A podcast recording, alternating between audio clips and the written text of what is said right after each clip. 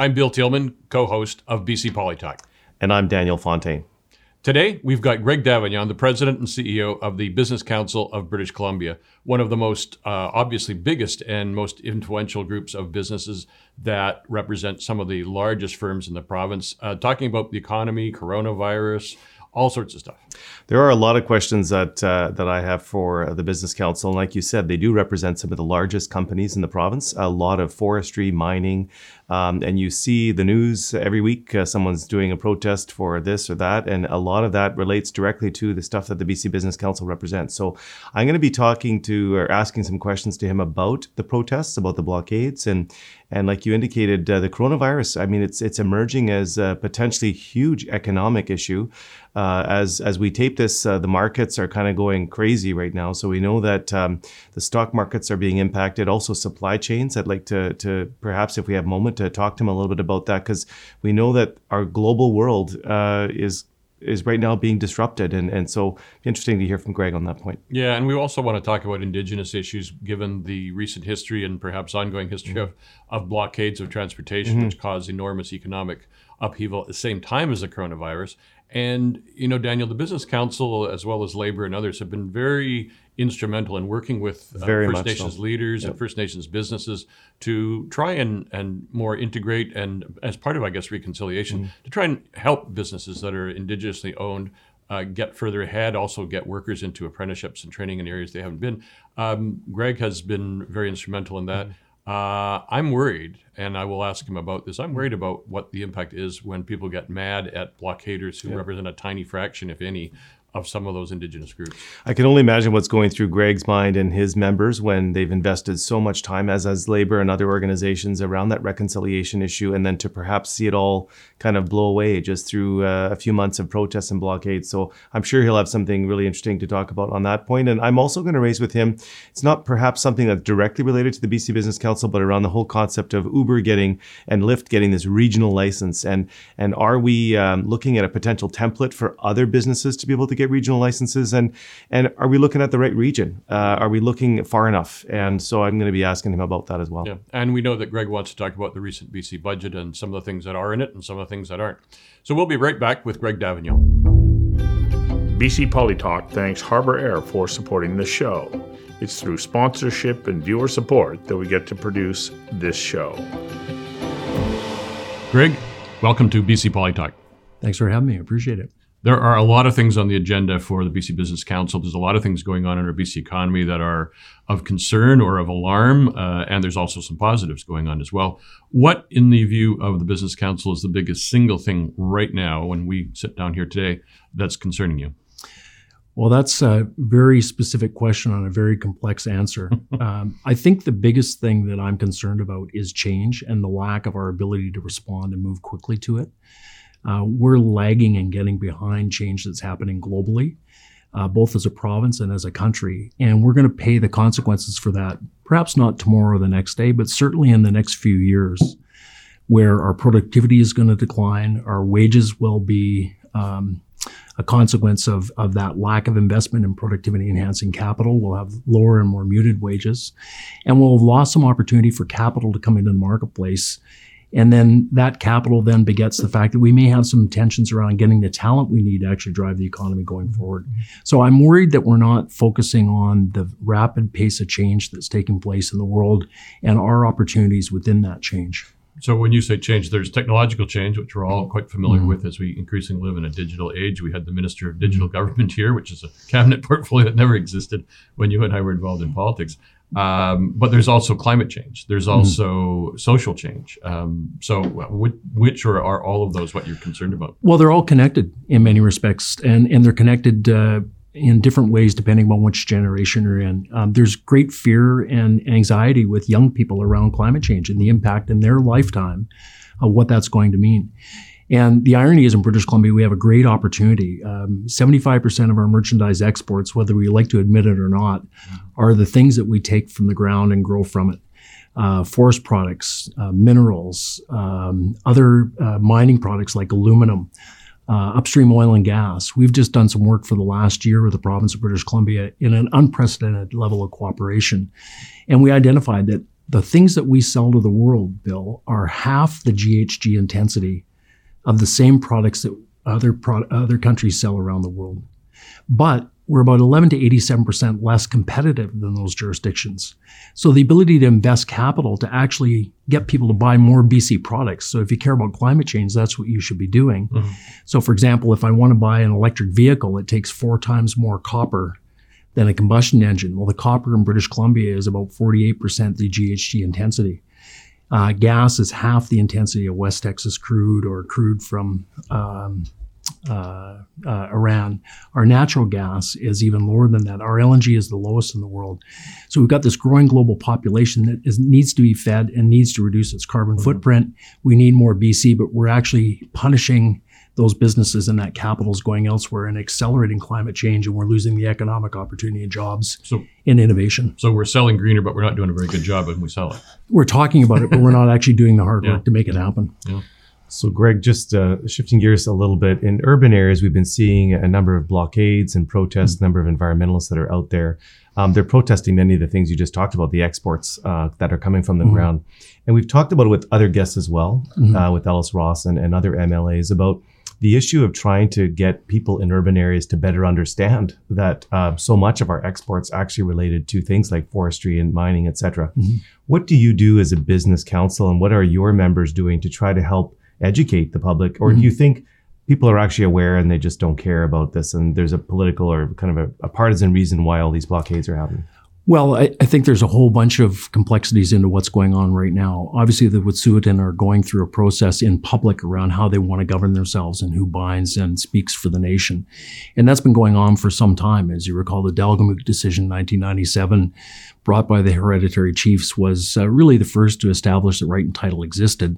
But since that time, uh, unlike many nations around British Columbia uh, that have resolved the issue of hereditary chiefs versus elected chiefs or clans and who talks on behalf of the nation, uh, the Wet'suwet'en are still going through that process, and that, that needs to be respected. What's happening though is that you've got some individuals that have decided to insert themselves in that division uh, for pure economic reasons, from external markets, uh, for a variety of social reasons. And it's fracturing the community. Um, people forget that 80% of the Wet'suwet'en people voted in favor, for example, of the CGL pipeline. But it's also fracturing First Nations. We do a lot of work with the Indigenous populations in BC. We have a, an MOU with the Assembly First Nations and a, what we call a champions table, which is 11 chiefs and 11 CEOs. And we're working on governance capacity building both individuals and systems to be able to make sure that we eliminate the health, education, social gaps that Indigenous communities face in this province, and to do that through sustainable economic development that creates sole source income that leads to self determination. And so, back to your question of what are we doing about that? We're uh, invested in things like uh, an internal leaders program. We're working with all the universities in British Columbia the trade schools, technical schools, to identify Indigenous youth to ensure, whether they're in urban environments or rural environments, that they can have a job coming out of school for a two year period of time with a company. Uh, those individuals then learn about business, they learn about the sector, but we're building peer to peer networks, not just with themselves, but another group of non Indigenous leaders largely called Next at the Business Council, almost 600 that are working to build peer networks so if the individual indigenous student that's a leader goes back to the community, he not only brings that economic knowledge, but he also brings that peer knowledge and that connectedness to the broader population and the broader business economy in British Columbia. So that's one example, Daniel. Um, we, we're communicating regularly around the connection of what I call the boardroom table to the kitchen table. One of the things that we've done, we're a convener. And so we launched last fall something called the BC Prosperity Index. And it speaks to the issue of reconciliation, but it really looks at um, the conditions for economic prosperity, for social prosperity, and for individual prosperity. And we rank those around a variety of things, including climate, education, taxes, a variety of things. And we get a weight. Well, we got a C, about 11 out of 21 jurisdictions we measured ourselves against.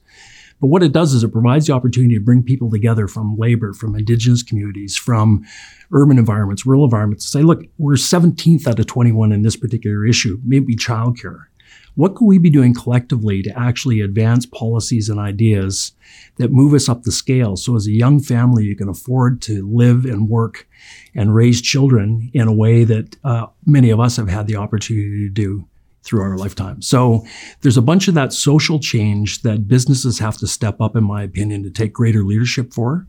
Um, ESG gets thrown around, but it's really around the value proposition that businesses present, not just in making uh, profit, but how that profit makes good. And so we're doing a lot of that work through some of those vehicles. One of, uh, I think the business community is to be complimented in British Columbia, and I think we also have seen that within the labor movement, where my background as well, where unions are working uh, to find ways to get uh, Indigenous and other workers who are traditionally uh, not there, uh, disabled uh, women workers, into the workforce, into apprenticeships. I'm wondering though, um, with the current situation, we've seen some vigilante action in a couple of areas mm-hmm. where people have actually attacked, physically knocked the blockades away and there's a lot of uh, racist attacks on people on Twitter and elsewhere. Are you concerned that despite the steps that business, labor, government have all made, uh, and the passage of UNDRIP, uh, the United Nations Declaration for the Rights of Indigenous People, by the legislature unanimously, are you concerned that the current events are going to cause a backlash on reconciliation? I am. And I've talked to dozens of chiefs, Bill, in the last couple of weeks that fear that same thing. Um, people forget that in British Columbia, because we haven't had treaties, uh, 15 or 20 years ago, we had to actually start talking to one another. Mm-hmm. and some of the most creative, uh, both public policy and relationships, evolved because we started talking to one another. And today, we we uh, uh, track this, there are over 500 agreements in place between communities and businesses in British Columbia that range from small relationships and partnerships to very large partnerships like the Trans Mountain Pipeline mm-hmm. or YVR, which provides 1% of its gross revenue to the Musqueam. But the big story of that is really around education, training, uh, shared decision making, and those kinds of things. So there's really deep relationships. I've got some great friends that are chiefs around this province. Joe Alphonse is one of them from. Mm-hmm.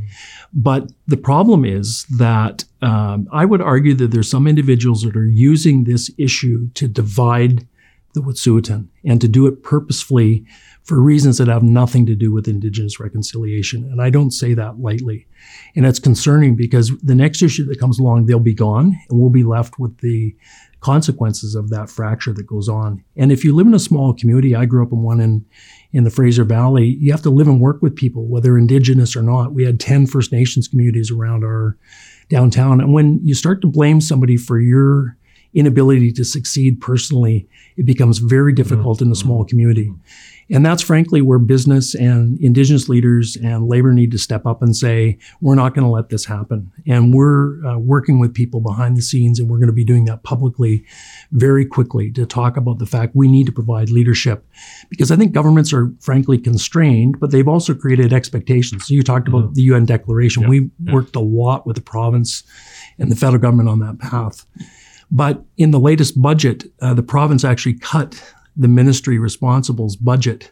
So the biggest policy change I've seen in my career in the last 30 years uh, around implementing UPDRIP, UNDRIP and the principles of reconciliation actually is going to have less resources and less money to help governance issues like the Wet'suwet'en, uh, less money to build infrastructure to make decisions and make sure that Indigenous people have full access to the economy and the kind of lifestyle that you and I want. Mm-hmm. So, Greg, you mentioned the budget, the provincial budget, mm-hmm. and you represent uh, some of the largest businesses in the province of mm-hmm. British Columbia. And I've just um, had a chance to kind of scan online, and I noticed some of the things you, uh, your organization seems to be concerned about. One was the increase of taxes on those who are um, who are making more than uh, $220,000. I think it was a, an additional $216 million of revenue coming into the provincial government. Um, you've also noted that uh, forestry uh, revenue is estimated to drop, I think 12.5% mm-hmm. next year. And, and last but not least, uh, you guys have lowered your uh, GDP forecast for the province. So all that doesn't sound particularly rosy. And yet, uh, I think Bill indicated in, a previous, in, a previous, podcast, which uh, our listeners and viewers can go back on, um, Bill indicated that there was general support from the business community uh, for the budget. Would you like to clarify whether or not you? Uh, well, Bill and I have been good friends for a long time. Bill, you yes. got it wrong. The, the business Tell community. Bridgitte Anderson, she, she's given the B minus. well, um, we all grade differently. Uh, um, the Business Council was really disappointed in the budget. Uh, we talked about it at the outset of the show. We're at a, a critical time in the juncture of British Columbia. Uh, we're seeing a slowing of the global economy. Uh, we're seeing trade wars. Uh, we're seeing that retraction in the Hobbesian world of self interest. And you see that in Britain through Brexit. You see it obviously in the United States, but you see it in Europe generally. Uh, and you see it in pockets of Canada as well with uh, Jason Kenney in Alberta. And you also see it with the Legault government in Quebec really looking on their national interests. And um, the finance minister uh, talked about the fact she was very focused on affordability, focused on services for people that are vulnerable, and we fully support the investments in those programs, particularly, for example, childcare and accessibility to childcare. Obviously, we want more families uh, able to work uh, in a tight labor market, particularly women, which are underrepresented in the labor force. So that's important. Uh, similarly, there's been uh, investments in uh, tuition for people uh, trying to get into post-secondary institutions and getting money up front to pay the bills before you get to school. But on the third stool of a sustainable economy, there was very, very little. In fact, there was added headwinds to the headwinds we already have in British Columbia. The last five years, Daniel, we've seen over $5 billion of added taxes, fees, and costs to business in British Columbia. We have now the highest uh, carbon tax in North America and among the highest in the world, and the only one that doesn't have protections for trade exposed industries, which is the backbone of the economic growth in British Columbia. Uh, every other province in the country has protections for energy intensive trade exposed industries, even those that are suing the federal government over the carbon tax. So it's a bit ironic that BC is leading, but we're being punished. As I said earlier, we're getting carbon leakage where capital's leaving the province, and I see it every day. And that means less jobs, less investment, and ultimately, the only ability to reduce our domestic emissions will be through deindustrialization, which harms both rural and urban economies. Half of all the natural resource jobs in BC are produced right here in Lower Mainland and Victoria. And so we don't get that interconnection. The port year to date is down 15% in its trade. And so all of those ripple effects of high wage jobs that help with affordability, investment necessary to drive technology that reduces our emissions that we can sell to the world. Um, none of that was talked about in the budget. Sorry, I should say it was talked about in the budget, but there was no action in the mm-hmm. budget. And and now we've got the coronavirus, which we think is going to have a significant and material impact wow. to the global economy, let alone Canada and British Columbia's economy, which were already vulnerable to some of the forces at play today. Greg, do, do, you think that the coronavirus and the blockades were adequately uh, uh, incorporated into the budget? Because I think Bill said that that was a question that the finance minister was asked, and. Finance minister indicated that yes, uh, the officials had looked at that and had factored that into the next year. Do you, do you think that was adequately? Uh... Well, in, fairness to the, to the finance minister, budgets, as you know, start to be built in September. And by the time the budget is tabled, things have been locked down for a few weeks. And the coronavirus was really just starting to emerge, as people recall, in mid January. Yeah. So, you know, the ability to respond to that uh, let alone understand the magnitude, is complicated. Uh, today, there's no question that the budget does not provide the means to be able to adequately address the consequences of what's going to come from the virus, which likely will be a pandemic, mm-hmm. nor the uh, negative impacts that are coming as a result of supply chains being disrupted. Uh, I've talked to manufacturers that literally uh, all manufacturing in parts of China have shut down, and that means inputs into the things that we make here in British Columbia and Canada won't be available. And so it means businesses have to lay off and shut down. And the cascading impact of that on how you get your medicines may not be on the shelf store, uh, store shelves. Uh, and not to create panic, but we need to be thinking about how we actually manage those issues. And we're already in an environment where a lot of people fear for their jobs and fear for their economic well being. We've got very high indebtedness uh, levels in the province and in the country. And, and there aren't a lot of those kinds of thoughts in the budget, in my view. Well, I will mischievously remind you, Daniel, and you, Greg, that Carole James and I fought the carbon tax that was introduced by Carole Taylor and Gordon Campbell, BC Liberals at the time. Uh, almost won an election over that one. But um, more seriously, but I should be clear. I yeah. mean, we're very supportive of the carbon Yeah. tax, but what we've done is we've layered regulation and all kinds of other things on top of Yeah. it and haven't thought it through. And, and I work with some industries and unions and industries who are affected by the, the export market and the carbon tax impact. So absolutely, it's something um, Yeah. that needs to be addressed by the government. I guess my question really though is, um, if you didn't see what you were looking for there, and we heard from Bridgitte Anderson from the Greater Vancouver Board of Trade said we needed more on competitiveness. Mhm. Something Val Litwin from the Business Council also said, uh, or uh, the um, Chamber of Commerce also Mm-hmm. said. What would the Business Council be looking for? What should have been in there if there was one particular thing? I mean, Yeah, I, well, I think there's three things, uh, and it comes back to where we're actually at in the economy. Uh, the untold story is really the economy's been dri- driven by three things in the last couple of years. One is unprecedented levels of immigration. Mhm. So we're growing the pie, but the slice of the pie is staying the same or getting smaller. Mhm. We had uh, over 70,000 net people come into British Columbia, most of them come into the lower mainland. And because of language challenges and others, uh, it's a real strength and opportunity for British Columbia because of the heterogeneity of the population. But it takes a little bit longer to get into the economy. And the consequence of that is that you come in and you have a bump in the economy by buying groceries and uh, you know, beds and furniture and all those kinds of things. But you're also adding to congestion in Mhm. healthcare and on the roads Mhm. and in transit and others. And so um, the consequence is that that's 1.4% growth is unprecedented in Canadian history. And it's going to continue on for the next number of years under the strategy we've got. The second is LNG Canada, which wasn't mentioned, I don't believe, in the budget at all, is another significant contributor to the economy this year. Uh, and low interest rates where people are borrowing because they need to and or because they see opportunities. But the consequence of those three things, we'd be significantly below 1% in our GDP growth going forward. Canada is going to have a weak 1.6% growth rate this year. So that's the background, I think, going forward. What we have, would have liked to have seen is really three things. Um, we need to start to have specific regulatory and tax reform. And Bill, you've been in the middle of this for years.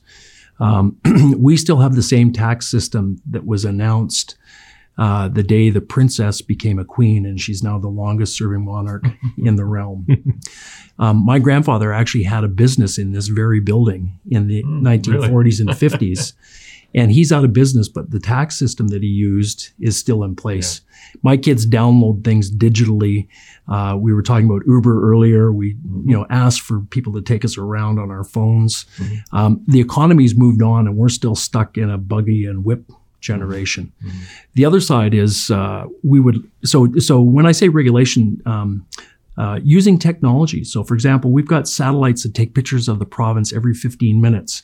There's great firms here that can knit those together to do really sophisticated land use planning, where instead of actually waiting for somebody to come with a clipboard and a pen, you could actually do regulatory compliance, but also regulatory approval. I could go and buy a $300 million building on my phone right now, but it takes me six years to get a permit to build a building in the city of Vancouver that it's almost twice as long now to build a building in Vancouver than it took to win the Second World War. So the reality is is that we're just not keeping up with the pace of capital and the pace of change. Um, the other thing that we'd like to see is a real innovation strategy. Uh, commend the government for the work they're doing on quantum. I think it's going to be significant in terms of the implications for the economy. But it's crickets chirping around some of the real strengths we've got. Uh, our precision healthcare and medicine uh, and life sciences sector is significant. So is our digital economy, which is significant here on both um, uh, uh, artificial reality and virtual reality, and the applications on things from medicine to how we move and how we live, uh, digital twins of cities to think about how we plan and dealing with things like the opioid crisis and others. There's real applications of smart technology, including blockchain, which creates transparency around how we actually deal with the world. Uh, back to climate change, if we're going to sequester carbon and sell the offsets, you can actually track using blockchain the veracity of that offset going forward. And that's another opportunity for First Nations to insert themselves in the economy as uh, stewards of the land, but also reforesting and protecting the land and selling off the carbon sequestration from it. So those kinds of things around innovation uh, just were really underwhelming in the budget. And back to the tax on those people earning large incomes. Uh, there's no question that uh, we want to make sure we've got tax fairness in British Columbia, but we need smart tax. uh, the finance ministry will know that every jurisdiction that has raised taxes to this level never achieves the revenue that they set out to achieve. Because uh, people that earn those incomes either pick up their tools and leave for other opportunities, or they restructure their, their affairs so they don't pay it. But what you're really saying is sending a signal at exactly the same time as these other challenges are on us that you can't get anything built in Canada. There's no certainty of the regulatory process. But we like an innovative economy that's clean. So if you come here and help us do that, we're going to tax you with 54% of your income. And if you buy a house, we're actually going to give you a speculation tax on top of that. Welcome to British Columbia because mm-hmm. we love you to help come and drive the future of our economy. Mm-hmm. So we're just not thinking about the consequences of the reputation and how we do that. And it's not to say that you don't tax fairly, that you don't have proper regulation in place, but we need to have smart regulation, smart tax, and smart strategy around the economy, and it's missing today. One question I'd like to ask you before you take uh, take off is uh, around smart licensing, and mm. we've talked um, a little bit here about Uber and and uh, kind of getting. I think originally the concept was that Uber and Lyft would have to get like 23 different licenses in mm. different municipalities. Now they've come together and we now have one regional license. And I think most uh, of all the municipalities in the metro area will sign on. So I'd like to ask you a couple questions. First of all, um, around the, the licensing itself, does that uh, become a template for other businesses and other uh, uh, perhaps new dig- in part of the digital economy? Is there some hope there that you can operate in these multiple jurisdictions and not have to be getting 23 different licenses? And, and the second part of the question is, um, is the Metro Vancouver region the right region to be talking about? I mean, are we talking about something that's in the reality of today's economy? So throw, throw it to you. Yeah, so good question. I, I mean, collaboration is always great because you actually hear other opinions and you come up with better solutions. Um, I, I would challenge, I guess, a couple things around the region and also regional licensing. And step back just a minute. So we were talking a little bit about competitiveness early, really in a changing Hobbesian world. So the World Economic Forum does a competitiveness review every year, and they just it comes out in November. Uh, Canada's gone in the last two years from 10th to 14th. So these are national numbers, and you can equate them into BC. The burden of government on the economy, we're 38th. We're just ahead of Egypt. And the consequence of that is that when people are intuitively trying to get things done and it's really complicated and there isn't a clear path forward, people take their capital and move it so- somewhere else. In the case of permitting and, and, and your example with Uber, it's a great example where we let forces actually stall uh, innovation and change until it couldn't be stalled any further. And then it forced some collaboration. But in the context of where the economy is going and innovation going forward, we're not thinking about the region in the right terms. So I was a kid growing up in Chilliwack. We used to come to the odd Canuck game in the 1970s when regional districts were put into place. And I was saying to Daniel, there was a mushroom farm and two dairy farms between Chilliwack and Langley. But in 1971, the Metro Vancouver boundary stopped at Langley because there was nothing east of that. Well, today, the fastest growing communities and the biggest population growth is happening in those communities. Metro Vancouver is not confined by the jurisdiction of, of Metro Vancouver that stops at Langley and Lions Bay. It now goes from Pemberton to Hope. So why wouldn't we be building um, transit that moves people quickly, connects people with purpose, and think about the region more holistically? The problem is with 23 municipalities, and I'm not making an argument for amalgamation, but with 23 municipalities, they're not motivated to actually work together to build an economic strategy for the people that are moving here. They're not motivated to build a transportation strategy for that bigger region I talked about. And when you talk to people on the street, I've got a challenge with my affordability because I can only afford to buy something in Maple Ridge, but my childcare is in Coquitlam and my job is in Burnaby. Mm-hmm. And the transit connectivity of that but how, do you, but how do you, Greg? I, I, this is something from my days back at City Hall we were talking mm-hmm. about back in the in the early 2000s. Is how do you give an incentive to a city to grow their economy. Because as you said, there's no incentive mm-hmm. at the mm-hmm. moment. All of the revenue that is generated, the majority of the revenue that's generated through economic growth goes to the provincial and the federal governments.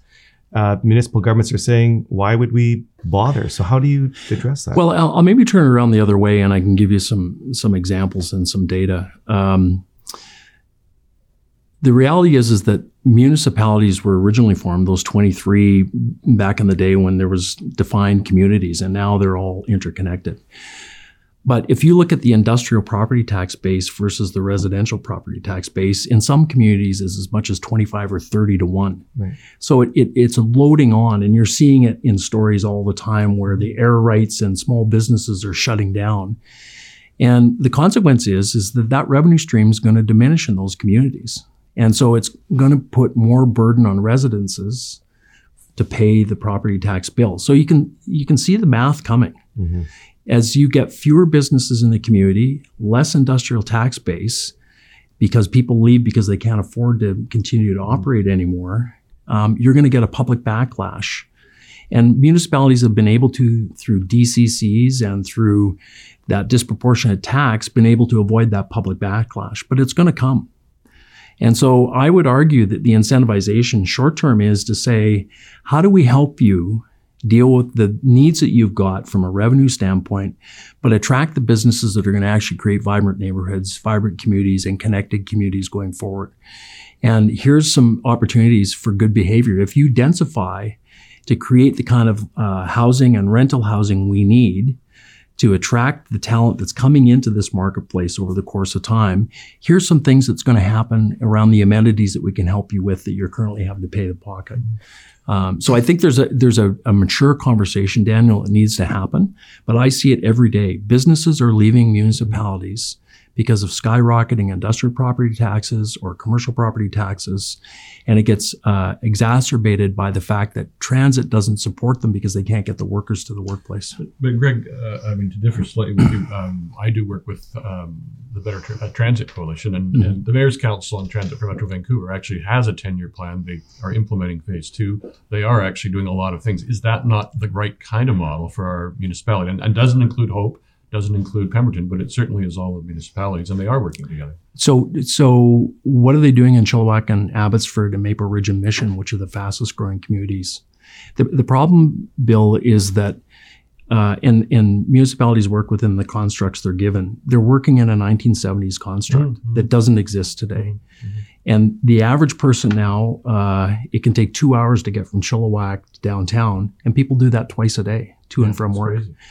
and it increases our climate impacts. Yep. It increases, uh, you know, um, health issues uh, personally around stress and anxiety, and it ultimately uh, forces families to decide whether or not they can have families if that's their Mhm. choice. Mhm.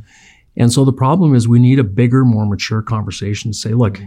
that 10-year strategy is great, but you know, that's like say, Vancouver saying we're going to do a 10-year strategy on the economy of British Columbia, but it's only within this, you know, the confines of the city of Vancouver. So- It's not the way the world works. Do you see that as a provincial role then? Because I would suspect The that province probably has- here that Chilliwack doesn't want to join Metro Vancouver because they'd have to pay higher gas taxes to pay for transit. Uh, I mean, there's all these things. So should it be the province but- posing some? But the reality is, Order. is that right now, to be candid, Metro Vancouver is an unelected body Mhm. that's unaccountable that most people don't understand. Mhm. And there's over a billion dollar intrusion into everyone's lives, good or bad. I'm, be, I'm being agnostic. Mhm. But their mandate is a geography bill that no longer is relevant to the way that people live and work and the economy works. We've got the biggest gateway in Canada, Mhm. and we are the gateway to North America. And I know that there's work being done on a good strategy, but it stops around the borders uh, of that Metro Vancouver region. And we get roadblocks and, and uh, we get uh, choke points that, as a consequence of these uh, protests, to bring it back to the here and now, that traffic is going to start to divert to LA Long Beach. It's starting to move through the Panama Canal. That means fewer jobs, lower wages, higher costs because we're going to have to import from greater distances those goods. And the knock on effects of that will all impact the Metro, Metro Vancouver mayors directly. Mhm. And so, but nobody's given the responsibility to think in those terms. And that's where the province, I believe, has a significant role. There was a bit of a tell in the throne speech, as you might recall, talking about Abbotsford. Mhm. But uh, frankly, that's something that we can all uh, lean into Mhm. And give municipalities the ability to grow. So, back to your question on Uber, that becomes an irrelevancy, Daniel, if you start to give a mandate that's much broader on how are we going to move, how are we going to move goods, and how are we going to increase the affordability through densification on transit. And instead of building it every 20 years, build it every year so that we're building towards a vision around the the uh, talent and, and, the needs of the people of BC.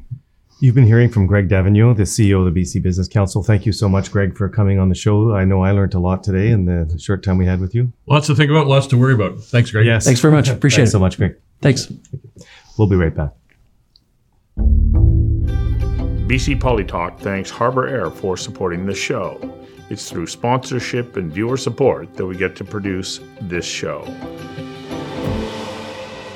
So, Bill, uh, another interesting discussion with uh, Greg D'Avignon from the BC Business Council. Um, you know, he went through some pretty heavy topics. I mean, mm-hmm. there were some points there where I think the two, you and I were both just looking at it going, what do you say next, right? Yeah. Some pretty heavy topics, but but some really interesting things. I have a few takeaways from from him. And uh, we talked about it earlier around the amount of investment of time that the BC Business Council has done to work with Aboriginal communities. Mm-hmm. And I hadn't realized how much time that they had actually done and some of the the different initiatives they had put in and and I could see I, I could see the concern on his face around what's going on outside and whether or not that's all going to go up uh, uh, like a puff of smoke because yeah. of all these blockades. Yeah, one of the things that I think Daniel too is uh, Greg talked about working with labor. And I think for a lot of people in the general audience and the general public would say, well, labor and business, they're always at loggerheads. But uh, Greg was mentioning he has a good relationship with Laird Cronk, the president of the BC Federation of Labor. Mm-hmm. Labor and business are working on some of these Indigenous issues, on training issues. So, notwithstanding the, the common conception, I think there's a lot there.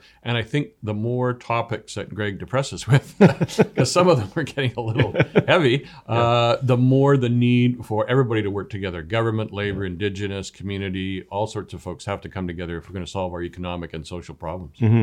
And he clearly uh, he wasn't happy with the budget don't think he pulled any punches on that side. But what one of the comments he made, which um, which you know again hadn't really factored in, but is around the coronavirus and the impact of the economy. And even though the Minister of Finance indicated that they had looked at as best they could, he makes a good point. Those budgets are developed and drafted in the fall and, and early kind of late winter period, mm-hmm. right? So um, much of the impact around this coronavirus stuff, we don't even know what's going to happen yet. So yeah, well, as uh, Harold Wilson famously said, a week is a lifetime in politics, and the budget came down several weeks ago now. Mm-hmm. Uh, the coronavirus continues to evolve and expand and have the impact on the economy. I'll be looking for Carole James, the finance minister's quarterly update, if not sooner than that. Mm-hmm. But no question, I, don't think any government anywhere could do anything to prevent um, some of the impacts that mm-hmm. we're having from this probable pandemic. And Greg was mentioning both on air and off air as well around the issue of businesses leaving and just his mm-hmm. concern around that. So that's definitely uh, when you uh, mix that in with the, the, the blockades and the coronavirus and high property taxes, the business community, at least uh, from his perspective and his membership, there's some some concern there. And yet, as I've told you before, and I'll tell you again, we still have the best economy provincially in the country. True, uh, very true. But he did indicate that uh, the interesting point about the immigration and how much that additional immigration is actually yeah. adding to our GDP, and I think that was an interesting point for him to make. So, yeah, no so we, I really enjoyed interviewing Greg, and uh, want to thank Greg for being on the show today. Yeah, it was great. Yeah. So we'll be back uh, soon. Thanks so much for tuning in. I'm Daniel Fontaine. I'm Bill Till. And remember, you can find everything at our website, bcpolytalk.ca. You can also chase us down on Spotify and iTunes for podcasts. You can find us on Vimeo. You can also follow us on Twitter and Facebook and find links there. You can go to YouTube and see the show.